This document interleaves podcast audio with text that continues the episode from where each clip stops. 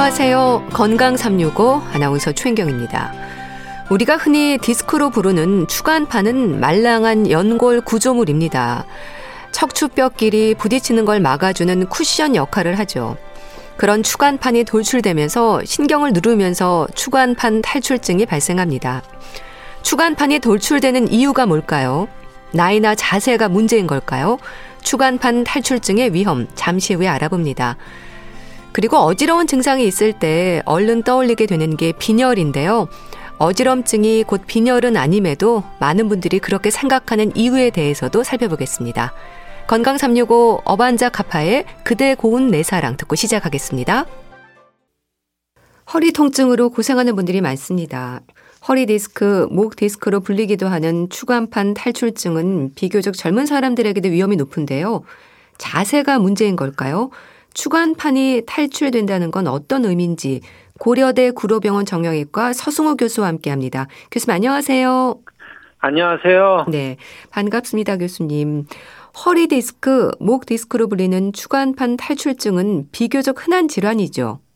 예, 그 추간판 탈출증은 그게 좀 비교적 우리가 생활에서 많이 접할 수 있는 질환인데요. 예. 그 유병률, 발병률로 보면은 한 0.5에서 한 2% 정도 됩니다. 그러니까 한 100명 중에 한두 분 정도가 생길 수 있다. 이렇게 생각하시면 될 것 같습니다. 네. 그럼 이름처럼 추간판이 돌출이 되면서 증상이 나타나는 건가요? 예, 그 추간판이 좀 돌출되거나 퍼져 나오면서 신경을 건들면서 증상이 이제 나타나는 게 특징입니다. 네. 추간판은 척추뼈 사이에는 물렁뼈를 말하는 거죠. 어떤 구조로 되어 있습니까? 예, 그 추간판이라는 거는 그 용어 그대로 추간이라는 게 척추 사이라는 뜻이거든요. 네. 추간. 그래서 그 척추 뼈, 딱딱한 뼈 사이에 물렁물렁한 그, 그 연골이 들어있는 건데, 그 모양은 그, 그 우리 피자 네. 같이 이제 둥그런 판에 그게 좀 푹신푹신한 피자가 들어가 있다고 생각하시면 됩니다. 네. 네, 물렁뼈라서 탄력이 좋아서 그런가요? 디스크가 돌출될 위험이 높은 구조인지도 궁금한데 어떨까요? 예, 그 탄력이 약간 푹신푹신한 거죠. 우리 풍선을 물에 물이 들어있는 풍선 생각하면 그게 누르면 약간 삐죽삐죽 튀어나오고 그러지 않습니까? 예. 그러니 이제 탄력이 있는 건데 그게 이제 너무 심하게 눌리거나 아니면은 그 싸고 있는 막이 얇아지면 그게 이제 터져 나옵니다. 그래서 네. 이제 물뼈가 어느 정도 탄력이 있는 상황에서 이제 좀 발생률이 높습니다. 네. 그럼 교수님 이렇게 디스크로 불리는 추간판 탈출증의 위험이 젊은 사람들에게도 비교적 흔하게 발생하는 건 왜 그렇습니까? 그 주로 발생하는 흔한 연령이 30세에서 50세 사이입니다. 그러니까 예. 10대나 20대는 아주 그때는 이제 건강하니까 새것 같이 건강하니까 잘 발생 안 하고요. 예. 우리 몸이 20, 30세가 넘으면 이제 슬슬 태왕, 태행을 하기 시작하는데 그 나이인 30에서 50 그러면서 어느 정도의 그 물렁뼈 탄성이 탄력이 남아 있는 그런 상황에서 이제 잘 발생합니다. 나이가 이제 60, 70 넘어가면은 그 디스크 자체의 그 탄성이 없어져 가지고 예. 이제 오히려 잘 터져 나오지를 않습니다. 네. 또 증상으로도 많이 고통스러워 하는데요. 대부분 아프고 저리다 이런 말을 하거든요. 추간판의 탈출 정도에 따라서 증상이 심한 단계가 결정이 되는 건가요? 예, 그게 이제 터져 나오는 아니면 약간 돌출되는 정도에 따라 가지고 증상이 틀린데요. 네. 이제 그 돌출되는 정도가 약할 때는 증상이 이제 뭐 허리만 조금 아프고 간혹 간헐적으로 허, 다리가 이렇게 저리다든지 땡긴다 이런 증상을 표현하기도 하고요. 예. 이게 진짜 아주 심하게 우리 손가락 만약 한 마디 정도 되게 터져 나오시는 분들은 이 걷지 못하고 막 다리가 땡겨서 못 움직일 정도로 아파하시는 분들도 있고 네. 그래서 이제 탈출의 정도에 따라 가지고 그 증상이 있고 심함도 차이가 있습니다. 네. 또 교수님, 허리 디스크는 다리가 저리고 목 디스크는 팔이 저린다는 말을 합니다. 이거 대표적인 증상인가요?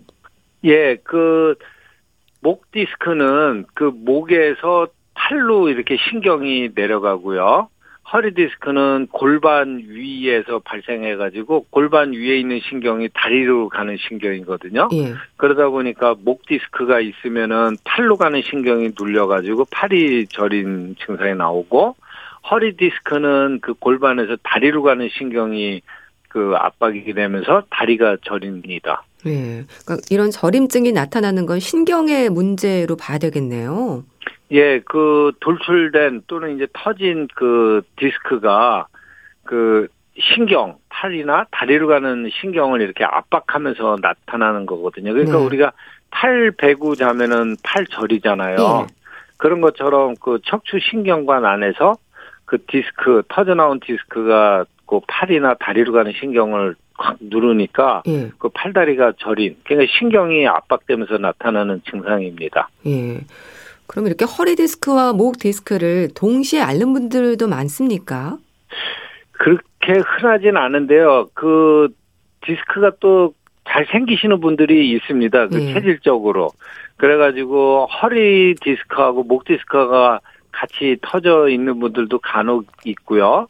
또는 인데 그 시간을 달리해 가지고 허리 디스크로 한번 고생하셨는데 또 목 디스크를 앓으시는 분들도 있고요. 그래서 네. 이론적으로는 뭐 허리 목 이렇게 동시에 생길 수도 있고 시간을 달리해서 같이 생길 수도 있습니다. 네. 근데 통증이 심한 경우에도요, 뭐 직업병이라든지 나름의 판단으로 참고 견디는 분들도 많던데요. 방치할수록 점점 더 좀 통증이 심해지는 걸까요? 예, 그 디스크가 조금 튀어나오면은 그게 이제 더 튀어나올 수도 있거든요. 그걸 잘 관리하면은 그게 좀 증상이 좋아지거나 할 수도 있는데요. 그냥 그 병원이나 이런 데서 진단 안 받고 그대로 좋아지겠지 하고서 방치하시다 보면은 네. 조금 돌출됐던 놈이 더 크게 터져 나올 수도 있거든요. 그래서 이제 방치하면은 더 심해질 수도 있습니다. 네. 그럼 교수님 병원을 찾는 분들은요 어느 정도 단계에서 오십니까? 진행 속도가 그렇게 빠르지는 않은 것 같은데 이렇게 오랫동안 증상이 이어졌다는 분들도 많지 않나요? 예, 그 참을성이 또 좋으신 분들은 네. 이제 병이 많이 도진 다음에 오시는데요. 네. 그래서 이제 병원을 아무래도 쉽게 오지는 않으시잖아요. 네. 그래서 이제 그 디스크로 해가지고 병원 오실 정도 되면은 뭐 일상생활 할 때 많이 불편하거나 그 통증으로 참기 어렵고 쉬는데도 증상이 좋아지지 않거나 아니면 뭐 일을 하고 하실 때 불편할 정도로 통증이 가면은 이제 그때 병원들 오시는 것 같습니다. 네. 진단을 위해서는 어떤 검사가 진행이 되나요? 일단 X선 검사가 우선 진행이 되는 거 아닌가요? 예, 그 엑스레이를 검사를 하는데요. 엑스레이는 주로 뼈만을 보기 때문에 그 물렁뼈가 잘 안 보이고요. 네. 그 물렁뼈가 빠져나가면은 그 척추뼈 사이 공간이 약간 좀 낮아지거든요. 이제 그걸 보고 의심이 되면은 MRI 같은 걸 찍어서 확진을 하게 됩니다. 그래서 제일 정확하게 보이는 거는 MRI가 제일 그 정확하고 네. 확진을 그 MRI 영상으로 많이 내립니다. 네. 그럼 치료는 어떨까요? 흔히 말하는 보존적인 치료로도 회복이 되는 경우도 많습니까?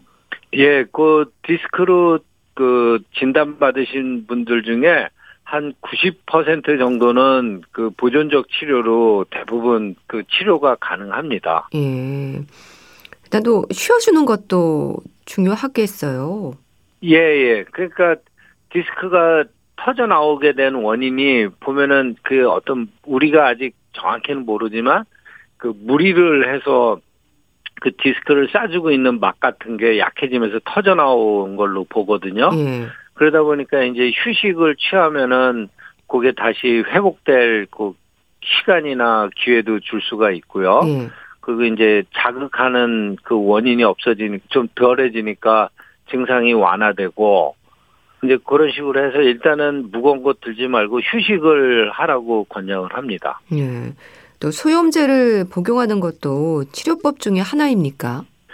예, 그 치료법 중에 하나인데요. 그 소염제가 돌출된 추간판 자체를 그 제거하거나 그 사이즈를 줄여주는 건 아니고 예. 그 돌출된 추간판이 신경하고 접촉을 하면은 우리 온나무 접촉하면은 거기에 뻘겋게 부어오르잖아요. 예.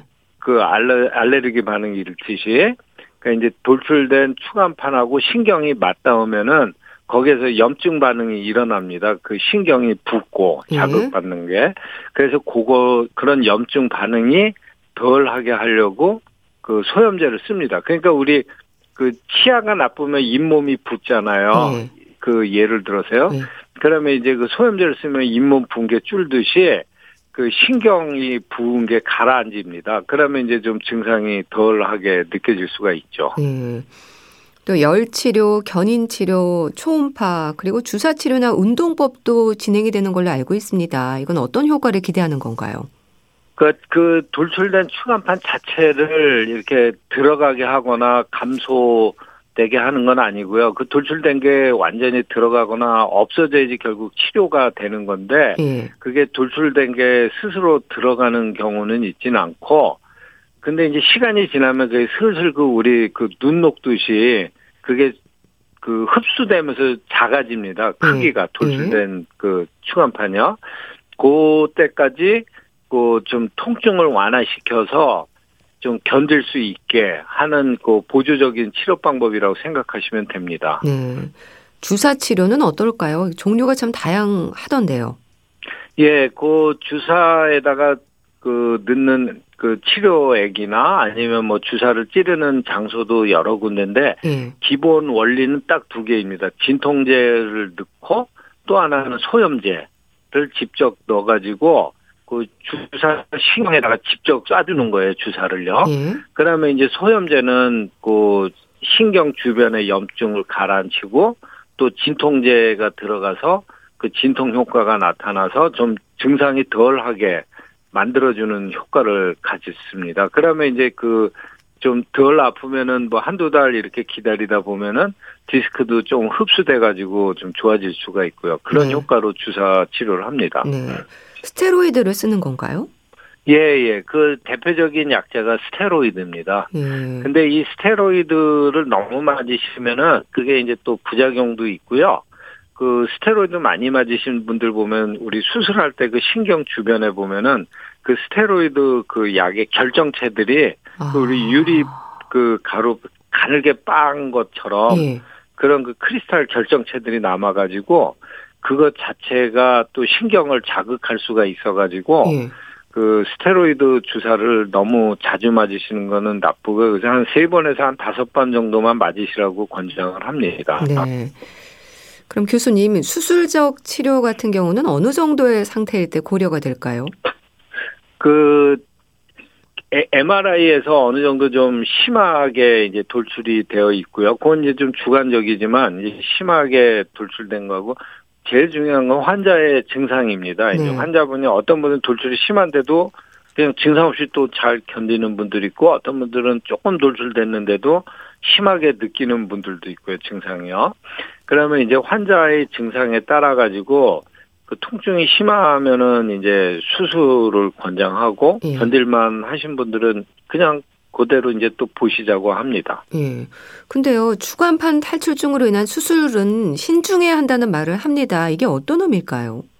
그 수술을 하게 되면은 그 척추 주변 근육들이 손상을 당하거든요. 우리 척추 보존할 때 제일 중요한 역할을 하는 게 그 척추 근육이거든요. 근육이 척추를 잡아주고 네. 충격을 흡수해주기 때문에 이 근육을 중요시 하는데 수술로 하게 되면 이 근육이 일부 파손이 되고 그 주변 조직들이 또 유착이 오거든요. 수술한데. 네. 그래서 그 수술할 때는 그런 걸 좀 신경 써가지고 웬만하면 이제 보존적으로 하고 그꼭 필요한 경우면 수술하라 이제 그렇게 권장을 합니다. 예. 그러니까 뭐 수술로 인한 협착이라든지 부작용의 위험이 있는 건가요? 그 수술 자체만으로는 협착이 오지는 않는데 그러니까 수술은 그 튀어나와 있는 디스크만 제거를 해주니까 음. 그 협착을 유발시키지는 않는데 그 디스크가 터져 나오면은 그 척추 뼈 사이에 그 받쳐주던 그 물렁뼈가 없어지니까 음. 없어질 정도로 심한 거잖아요. 그러니까 그걸로 인한 그 후유증으로 협착증이 올 수가 있고 이제 수술로 올 수 있는 거는 그 수술로 신경 있는 데를 건드리다 보니까 네. 거기에 이제 출혈도 있고 그게 나중에 유착이 생깁니다. 네. 그 우리 손 한번 칼로 이게 비면 흉터 생기듯이 네. 척추 주변으로 그 유착이 생겨가지고 그거 자체가 나중에는 또 그 다리 저림의 원인이 될 수도 있고 해서 네. 이제 꼭 그 수술할 때는 좀 신중하게 이제 결정을 해서 합니다. 네. 의사와의 충분한 상담이 필요하겠네요. 교수님, 예. 추간판 탈출증의 예방 그리고 재발을 막기 위해서도 좀 습관을 개선할 필요가 있지 않을까 싶은데 어떨까요? 자세도 살펴야 하지 않을까요? 예, 예. 그 자세가 중요합니다. 그 자세나 비만 같은 거를 줄이는 것도 좋고 이제 무거운 것 드는 게 피하고요. 네. 특히 그 추간판에 하중이 가해지는 그런 상황을 음. 피하는 게 제일 필요합니다. 네. 그 그러다 보면은 자세 같은 것도 이 방바닥에 앉을 때가 그 추간판에 하중이 많이 가는 상황이 되거든요. 네. 그래서 생활 습관에서 이 방바닥에 그러니까 양반다리하고 앉는 자세요. 그런 네. 거는 이제 피하시고 의자에 앉으실 때도 그 엉덩이를 그 의자 깊숙이 넣어가지고 그 허리가 꼿꼿하게 하고 허리를 등받이에 기대가지고 그 하중 그러니까 중력에 의한 몸무게 하중이 디스크로 직접 전달되지 않게 네. 그런 자세를 취해주는 것도 도움이 됩니다. 네, 도움이 되는 운동법도 있지 않나요? 예, 그 허, 척추뼈로 가는 그 하중을 잡아주기 위해서는 근육이 튼튼해야 되거든요. 네. 그래서 이제 근육을 키워주는 운동으로는 이제 뒤쪽 근육 키우는 거로는 이제 plank라고 그 우리 엎드려 뻗쳐 할 때 비슷하게 하는 그런 동작이 있고요. 네. 또 하나는 그 척추 앞에 있는 그 복근을 강화시켜주면 좋은데 그 복근 운동할 때는 그 팔꿈치가 무릎을 찍게끔 하는 게 아니고 네. 허리를 반 정도 이렇게 일으킨 상태에서 계속 유지시키는 동작으로 하는 그 복근 강화 운동을 권장합니다. 네. 또 추간판 탈출증 치료를 받은 분들의 재활 운동에 있어서도요. 꾸준한 노력이 중요하다고 하던데 재활 운동이라면 어떤 방법을 말하는 건가요? 예, 결국은 그 재발 운동이라는 게 제일 쉽게 할 수 있는 거는 무게를 줄여서 예. 충간판으로 가는 그 하중을 줄이고 두 번째는 무거운 거 드는 거 피하시고 그리고 이제 물건 들을 때도 그 몸에 껴안듯이 안아가지고 허리에 무리가 안 가게 하고 그 허리 스트레칭 운동, 그 플랭크 운동이나 윗몸 일으키기 운동 같은 거 네. 그런 거 하면서 허리 근육을 강화시켜주는 재활 운동이 필요합니다. 네. 통증이 있다면 좀 멈추는 게 나을까요? 예, 예. 통증이 있다는 거는 그 항상 우리 몸에 뭔가 이상 신호를 알리는 알람이거든요. 네. 그러니까 그거는 너무 처음에 이렇게 운동을 적극적으로 너무 막 무리해서 하시면 오히려 통증이 있을 수 있으니까 예. 살살 그 아기들 걸음마 하듯이 조금씩 조금씩 이렇게 강도를 높여 나가시면은 그 통증이 안 생기는 범위 내에서 운동을 하면서 강화시킬 수가 있습니다. 네. 이 추간판 탈출증으로 통증을 느끼는 분들은 뭐 자세라든지 지켜야 하는 부분들이 많다는 걸 기억하셔야 할 텐데요. 컴퓨터 작업이나 스마트폰이 일상인 분들에게는 또 치료보다 습관을 고치는 노력이 우선일 것 같은데 교수님 어떤 조언을 주시겠어요? 그 추간판 탈출증은 보존적 치료로도 그 치료가 가능한 질환이거든요. 근데 요새 이제 그 병원들이 전문 병원들이 많아지다 보니까 쉽게 이제 병원에 가서 치료를 받을 수 있는데 예. 그러다 보니까 또 주사 같은 거에 너무 의존하시는 경향들이 있으세요. 예. 그 탈출증 진단 받자마자 허리 주사 맞아야 돼요. 뭐 허리 주사 맞고 싶다고 하시는 예. 분들이 있는데요. 그 허리 주사를 맞기 시작하면 그 다음 단계는 그 주사 치료가 안 되면은 그 다음 단계 수술이거든요. 음. 그러니까 주사보다는 먼저 이런 허리 스트레칭 운동 같은 거를 먼저 시작을 해보시기를 권장드립니다. 네. 또 컴퓨터 작업을 하시는 분들이나 스마트폰 많이들 갖고 계신데 이런 걸 볼 때도 조심해야 되겠죠? 예, 예. 그 컴퓨터 작업이나 스마트폰 하면은 목은 또 거북목이 많이 생기시고요. 예. 또 컴퓨터에 앉았을 때 또 자세 비투를 해가지고 이 허리 디스크에 이제 무리가 가는 그 자세를 취해서 이게 허, 그 요통이나 이제 디스크 같은 게 더 오히려 도져지는 경우도 있고요. 예. 알겠습니다. 자, 오늘은 허리 디스크, 목 디스크로 불리기도 하는 추간판 탈출증에 대해서 말씀드렸는데요. 고려대 구로병원 정형외과 서승호 교수와 함께 했습니다. 말씀 감사합니다. 감사합니다. KBS 라디오 건강 365 함께하고 계신데요. 이디나 멘젤의 레디고 듣고 다시 오겠습니다.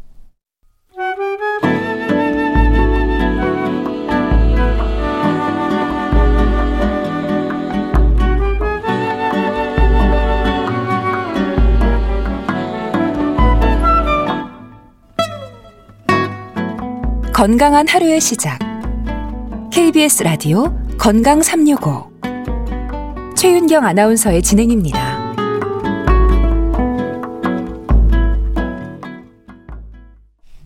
KBS 라디오 건강 365 함께하고 계십니다. 어지럼증을 느낄 때 빈혈을 의심합니다. 하지만 어지럼증이 빈혈을 의미하는 건 아니고요. 빈혈의 여러 증상 중 하나로 어지럼증이 지적이 되는 건 사실이지 않을까 싶습니다. 분당 재생병원 내과 백현욱 교수와 함께합니다. 교수님 안녕하세요. 네, 안녕하십니까. 네. 교수님, 이렇게 어지러우면요 빈혈을 의심하는 분들 참 많으시죠? 그럼요. 병원 외래 진료실에 있으면요. 네. 저 빈혈 때문에 왔어요 하는 분들 많이 계시거든요. 네. 그래서 아 피가 부족하다고요? 하고 네. 자세히 얘기를 좀 나눠 보면 상당수가 이제 어지럽다는 증상을 빈혈이라고 표현들을 하시죠. 네. 그런데 일단 빈혈의 증상 중에서 어지럼증에 포함되는 건 맞긴 하죠. 그럼요. 특히나 왜 다량 출혈 같이 왜 아주 급성으로 어, 피가 모자라는 경우 급성 빈혈은 어지럼증과 함께 혈압이 급격하게 떨어지는 쇼크도 동반될 수 있거든요. 네. 이때는 어지럼증 포함되는 게 맞습니다. 예. 그럼 빈혈이 있을 때 어지럼증을 비롯해서 어떤 증상들이 나타납니까? 물론 아주 가벼울 때는 뭐 별다른 증상 없는 경우도 있죠. 네. 특히나 이제 만성 빈혈이 있을 경우인데 어느 정도 진행되고 나서 가장 흔한 증상은 연상하시다시피 어지럼증보다는 오히려 왜 숨차다. 그러니까 예. 조금만 움직여도 어, 숨이 차다. 아니면 머리가 띵하다든지 굉장히 피곤하다. 혹은 거기에 따르는 뭐 수면 장애라든지 그다음에 집중력이 떨어진다 이런 증상들이 보통 많이 동반이 되죠. 네. 그래서 사실은 그냥 단순하게 그 만성적인 빈혈의 특성으로 증상 두 개만 말해봐라. 그러면 그저 피곤하다는 증상 하나, 그다음에 숨찬 증상 음. 한두 가지 정도 얘기할 수가 있겠습니다. 네. 근데 이렇게 다양한 증상들을 보이는 건 왜 그렇습니까? 급성으로 진행되는 빈혈은 상당수가 이제 출혈에 의한 건데요. 이때의 경우는 피가 급속도로 새어나가니까 혈관 내 혈액량 자체가 부족해지잖아요. 예. 그러니까 혈압도 떨어지고 어지럼증이 대부분 동반되죠. 뭐 쓰러지기도 하니까요.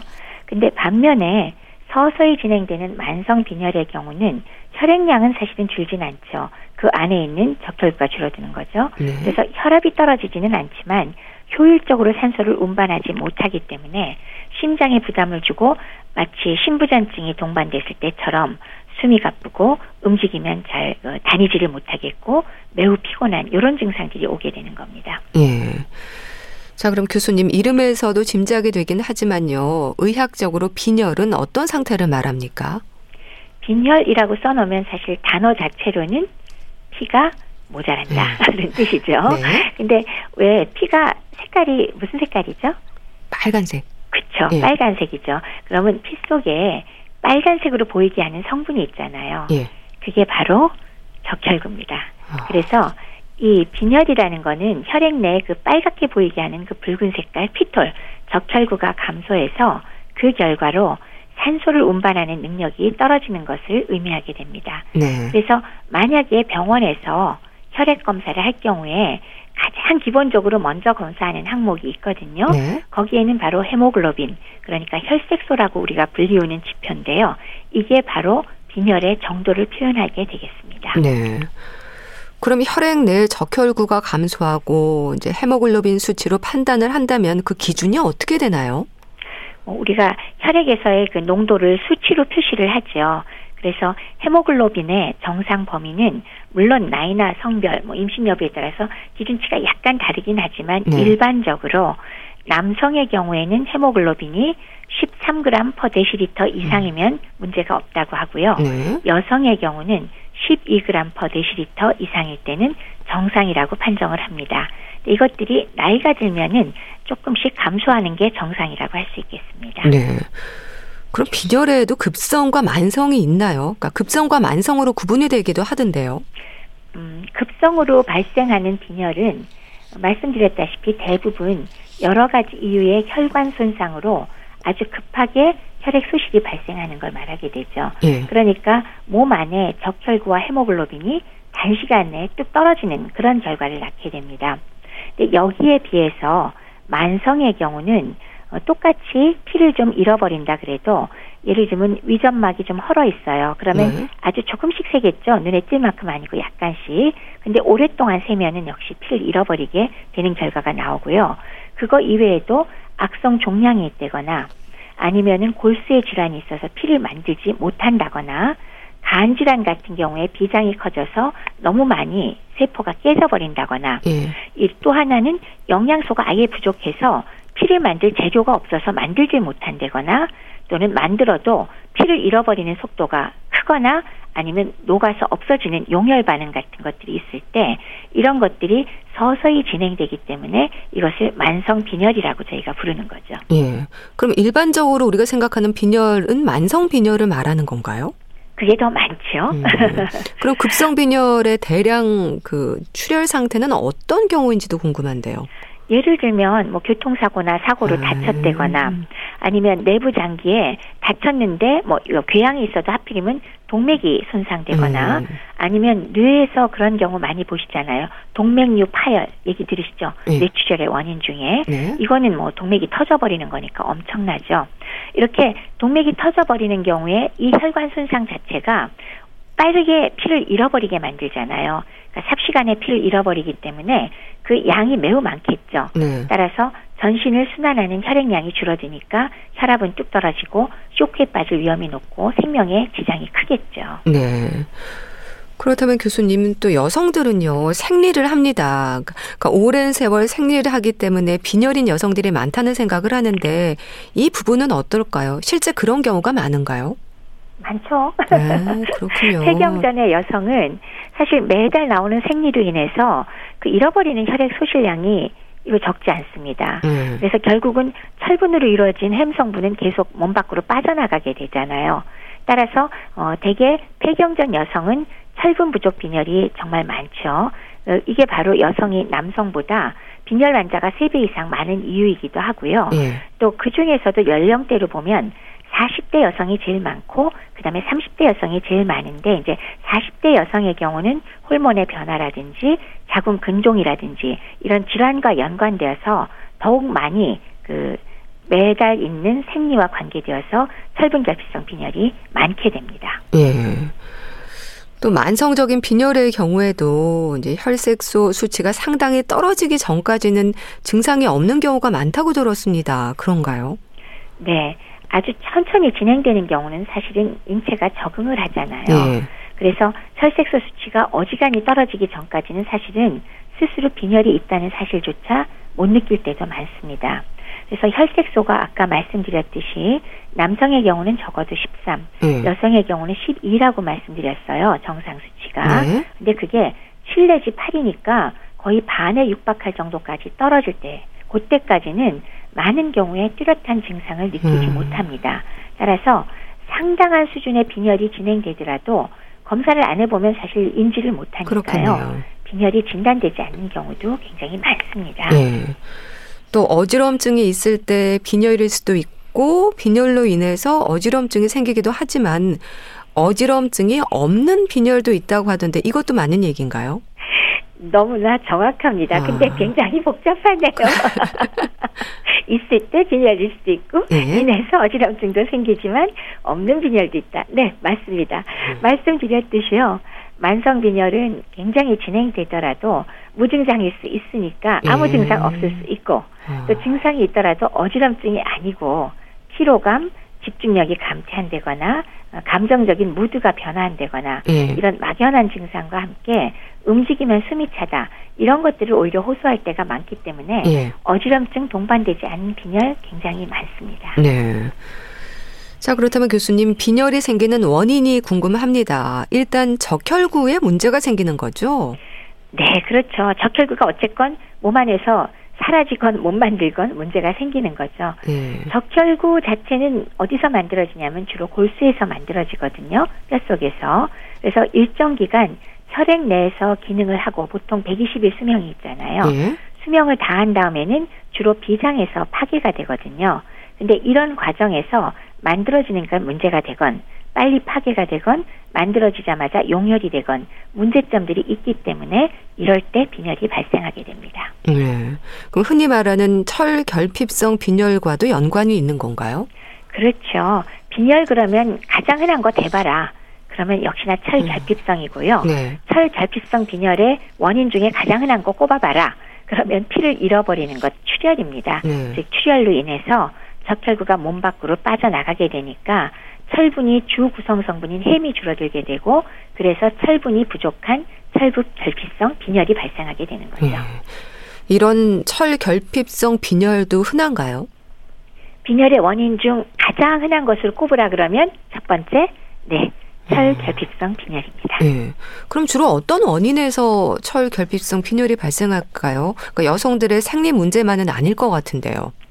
사실은 그철 결핍성은 계속 말씀드리지만 가장 흔히는 우리가 먹는 게 부족하다거나 그런 것보다는 대개는 피를 잃어버리는 게 원인이 될 때가 많습니다. 네. 그러면 도대체 어떤 것들이 있느냐? 방금 말씀 주셨듯이 여성들의 생리 문제 또 부인과 질환이 있어서 똑같은 생리가 있어도 양이 매우 많아서 나오는 거 이것이 상당히 흔하고요. 두 번째는 위나 소장, 대장, 그러니까 위장관의 경우는 사실은 유일하게 우리 몸에 장기 중에서 위아래로 뚫린 기관이잖아요. 네. 거기서 소량씩 장출혈이 일어나거나 다량으로 일어났을 때 역시 철결핍성 빈혈이 많이 생깁니다. 뭐 궤양이라든지 위 또는 십이장에 헐었다든지 치질 같은 양성 질환이 있을 수도 있고요. 또 하나는 위암이나 대장암 같은 악성 종양에 의해서도 피를 잃어버리거나 혹은 악성 종양 자체가 소모를 너무 많이 해서 역시 철분 결핍성 빈혈 발생할 수 있죠. 네. 근데 거기에 더해서 또 간 경병 같은 병이 있으면은 식도 정맥류가 또 출혈을 일으키기도 해요. 그래서 어찌 됐건 주로의 철결핍성 빈혈은 몸에서 철분이 많이 빠져나가는 양이 빠르건 늦건 적건 많건 어, 출혈과 연관되는 경우가 많다라고 말씀을 드릴 수 있습니다. 네. 그러니까 철 결핍성 빈혈의 원인도 다양하네요. 그 철분제를 먹어서 될 일이 아니라 원인을 찾는 게 우선이고 중요하겠습니다. 그렇죠. 음. 엽산이나 비타민 B12가 부족해도 빈혈이 생길 수 있다고 들었는데 그런가요, 교수님? 어, 빈혈이 생기는 이유 중에는 영양소가 부족해서 생기는 경우가 있거든요. 네. 네, 금방 말씀드렸듯이 철분의 경우는 사실은 들어가는 영양소가 부족해서 생기는 경우가 이제 성장기 청소년의 경우는 생길 수 있습니다.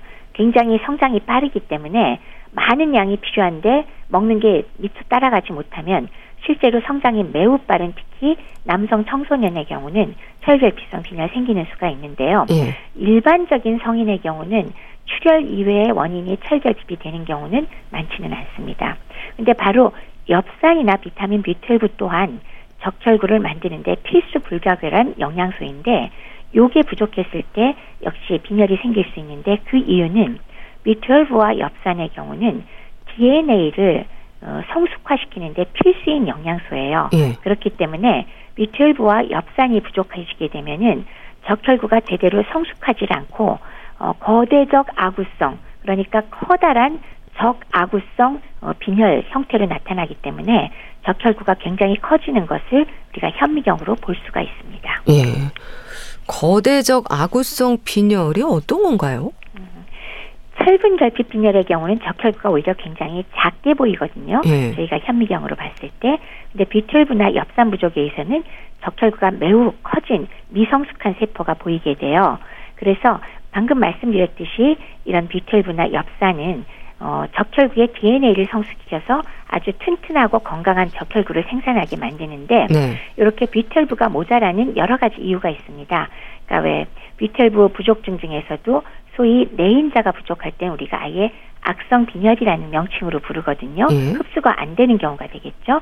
그거 이외에 알코올 중독이나 임산부 또는 심한 건선 등들이 동반되면서 엽산이 또 부족한 경우가 생겨요. 네. 이두 가지가 다 그 적혈구의 DNA를 성숙시키는데 필수 불가결한 영양소이기 때문에 한 가지만 부족하더라도 거대 적아구성 빈혈이라고 그러니까 미성숙한 커다란 적혈구가 피 속을 돌아다니게 됩니다. 네. 그래서 어, 제대로 성숙하지 못한 세포가 골수 안에서 만들어진 게 그대로 혈류로 나와버리니까 얘들은 정상 적혈구는 적어지고 충분한 일을 못하기 때문에 그래서 어, 거대 저가구성 빈혈이라고 음. 이름이 붙어 있습니다. 네.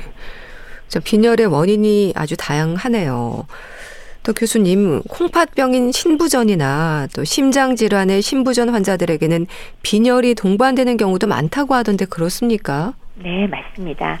이제 만성 신부전 같은 게 있을 경우에 빈혈 동반돼 있거든요. 예. 근데 그 이유를 알아봤더니 콩팥 자체에서 에리스로포에틴이라는 게 또 만들어집니다.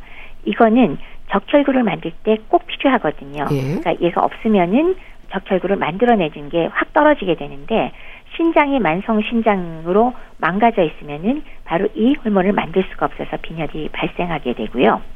신부전 환자 만성적인 경우에는 물론 신장 자체가 안 좋아서 혈장량이 증가되니까 혈색소가 희석되기도 하고 또 신부전이란 질환 때문에 염증성 사이토카인이 일어나거나 아니면 신부전으로 약을 먹기 때문에 직접적으로 에리스로포에틴에 대한 반응이 감소하니까 못 만드는 것도 있지만 예. 기본적으로 다양한 신부전을 비롯해서 여러 가지 만성 질환은 그냥 우리가 뭉뚱그려서 만성 질환과 연관된 빈혈 그러니까 단순한 철분 결핍은 아닌 그런 만성 질환과 연관된 빈혈이라고 부를 때가 더 많습니다. 네. 우리가 건강 검진을 하면요 혈색소 수치가 확인이 되지 않습니까? 그러니까 혈액 검사로 알게 되는 수치가 진단의 기본이라면 원인을 찾기 위한 검사나 확인도 필요할 텐데요. 어떤 검사들이 진행이 되나요? 혈결핍성 빈혈이라고 우리가 혈액 검사로 확인이 됐을 경우는 대부분 출혈이라고 말씀을 드렸죠. 네. 그래서 그런 경우에는 뭐 병력 일단 물어봐야 될 거고요. 뭐 산부인과도 확인을 해봐야 될 거고 네. 대변, 위내시경, 대장내시경, 복부 CT 등으로 위장관에서 어떤 장출혈을 유발하고 있는지 병변을 찾아야 될 거고요. 또 혈액을 통해서 오히려 적혈구가 좀 잘 안 만들어지는 생성 부전이 의심된다. 그럴 때 우리가 골수 검사를 할 때도 있고요. 예. 또 용혈성 빈혈이 의심, 의심 될 때는 어, 용혈을 유발할 수 있는 혈액에서 각종 항체에 대한 검사를 진행할 때가 있기 때문에 이런 것들이 그때그때 환자에 따라서 적절한 것들을 잘 골라서 선택해서 어, 시행을 하여야겠습니다. 예. 그럼 적혈구의 크기와 모양 같은 걸 살핀다고 하던데 이건 어떤 의미인가요? 앞서 말씀드렸다시피 어, 말초 혈액을 들여다봤는데 어, 매우 작은 적혈구들이 모여 있다. 요거는 철결핍성 빈혈이 가능성이 제일 높죠. 물론 네. 다른 종류도 있지만 네. 가장 흔한 건 철분 결핍이니까요. 근데 거꾸로 큰데 뭔가 성숙되지 않은 적혈구들이 흩어져 있다. 그러면은 거대적 아구성 빈혈 가능성이 높으니까 네. 그쪽으로 중점을 잡고 우리가 진단을 붙여야 되겠죠. 왜 생겼는가? 네. 그리고 만성 질환에 따른 아까 그 빈혈의 경우가 있다 그랬잖아요. 이때는 적혈기의 크기가 조금 작아지거나 아니면은 별다른 변화 없이 혈색소만 떨어지는 경우가 더 많기 때문에 이런 것들을 보고 우리가 검사의 방향을 정할 수가 있습니다. 네. 자, 그럼 교수님 또 원인에 따라서 빈혈 치료가 진행이 될 텐데 기본적으로 어떤 치료에 집중하게 되나요? 물론 철분 결핍이면 철분을 줘야겠고 네. 비타민 B12가 부족하면 비타민 B12, 엽산이면 엽산을 줘야겠지만 원인을 제거하지 않은 상태에서 준다고 해서 해결이 안 되지 않습니까? 그렇기 때문에 어, 원인을 찾아서 교정하는 것. 그냥 한마디로 얘기하면 이게 제일 중요하고요. 네. 예를 들면 자궁 근종이 있는데 그 그것 때문에 생리가 매우 많이 나온다. 그럼 자궁 근종 어떻게 해결해야 되겠죠? 네, 그렇죠. 그래서 이런 원인을 제거하거나 해결을 해줘야겠다라는 게 첫 번째가 되겠습니다. 예. 어, 식습관도 중요할 것 같은데 어떨까요? 철분 결핍이 있을 때 물론 철분제 복용할 수 있습니다. 근데 아시다시피 철분제 자체가 위장장애가 사실 만만치 않거든요. 네. 그래서 평소에도 이런 위험성을 갖고 계신 분들은 철분이 많이 든 음식을 평소에 많이 제대로 섭취하는 게 중요하겠죠.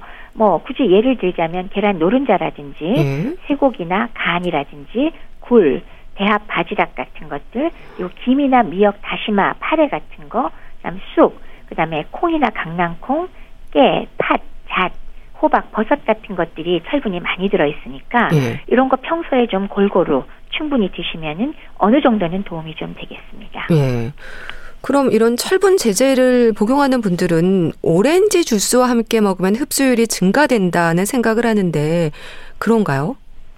어, 철분은 사실 뭐 우리가 먹어봤자 한 10% 정도 보통 흡수합니다. 그러니까 예. 먹은 양에 물론 이제 몸에서 더 필요가 나면 조금 더 흡수할 수는 있습니다만은 비타민 C가 같이 들어가면 철분 자체 흡수율은 분명히 높여줍니다. 따라서 어, 지금 말씀 주신 오렌지 주스나 토마토 뭐 이런 것들과 같이 먹으면 조금 더 흡수가 올라갈 가능성은 있긴 있는데 네. 문제는 단점도 있죠. 오렌지 주스 시중에 나온 거 당분이 지나치게 높을 수 아, 있잖아요. 아, 예. 그것 때문에 손해 볼 수도 있고 또 하나는 공복 시에 같이 먹다 보면 오히려 속이 쓰릴 경우가 꽤 있으니까 네. 그런 거 문제가 없다면 같이 드시면 지장 없고요. 그러나 그런 점을 어, 생각을 하신다면은 반드시 같이 먹을 필요는 없다고 생각을 합니다. 네. 또 노인들의 경우에도 빈혈로 진단되는 분들이 있을 텐데요. 노인들의 빈혈에 있어서 특히 조심할 부분도 있을까요?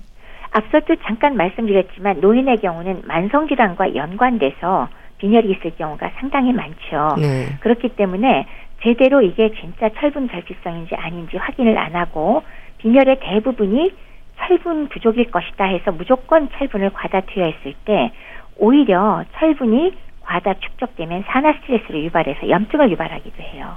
그리고 철분을 과다 투여하면 그 결과로 심혈관계 질환이나 만성 신장 질환이 오히려 진행되거나 간에 축적되기도 하기 때문에 네. 간 송산도 유발시킬 수가 있고요. 말씀드렸다시피 철분제는 위장 점막을 자극하죠. 그래서 배가 아프거나 구역질을 유발하기도 할 뿐더러 안 그래도 노인들의 경우는 입맛 떨어져서 음식 섭취량 감소할 수도 있는데 철분 때문에 오히려 식사를 더 못하게 되면 영양 상태를 악화시킬 수 있으니까 예? 정확한 평가를 하지 않고 빈혈이 있다는 얘기만 듣고 철분을 무조건 드시는 것은 피하셨으면 좋겠습니다. 네. 자, 그럼 교수님, 빈혈로 진단된 분들이 일상에서 지켜야 하는 생활 습관이 있다면 짚어주세요. 어, 첫 번째는 원인이 분명해야 된다. 철분 결핍이 확실할 때 철분을 드시라. 그리고 그 원인을 찾아서 제대로 치료하시라는 게 중요하고요. 예. 또 하나는 그럼에도 불구하고 철분 결핍 빈혈이 가장 많기 때문에 평소에 철분이 많이 들어있는 앞서 제가 몇 가지 말씀드렸죠. 계란 노른자나 소고기나 간, 그 다음에 굴, 대합, 바지락류, 김 종류, 그 다음에 콩 종류, 뭐 이런 것들 이거를 평소에 골고루 충분히 드시면은 훨씬 더 평소에 유지에 도움이 되겠습니다. 네. 자, 오늘은 빈혈과 관련해서 말씀 들었는데요. 분당 재생병원 내과 백현옥 교수와 함께 했습니다. 말씀 잘 들었습니다. 감사합니다. 네, 감사합니다. 김현철의 왜 그래 보내드리면서 인사드릴게요. 건강365 아나운서 최인경이었습니다. 고맙습니다.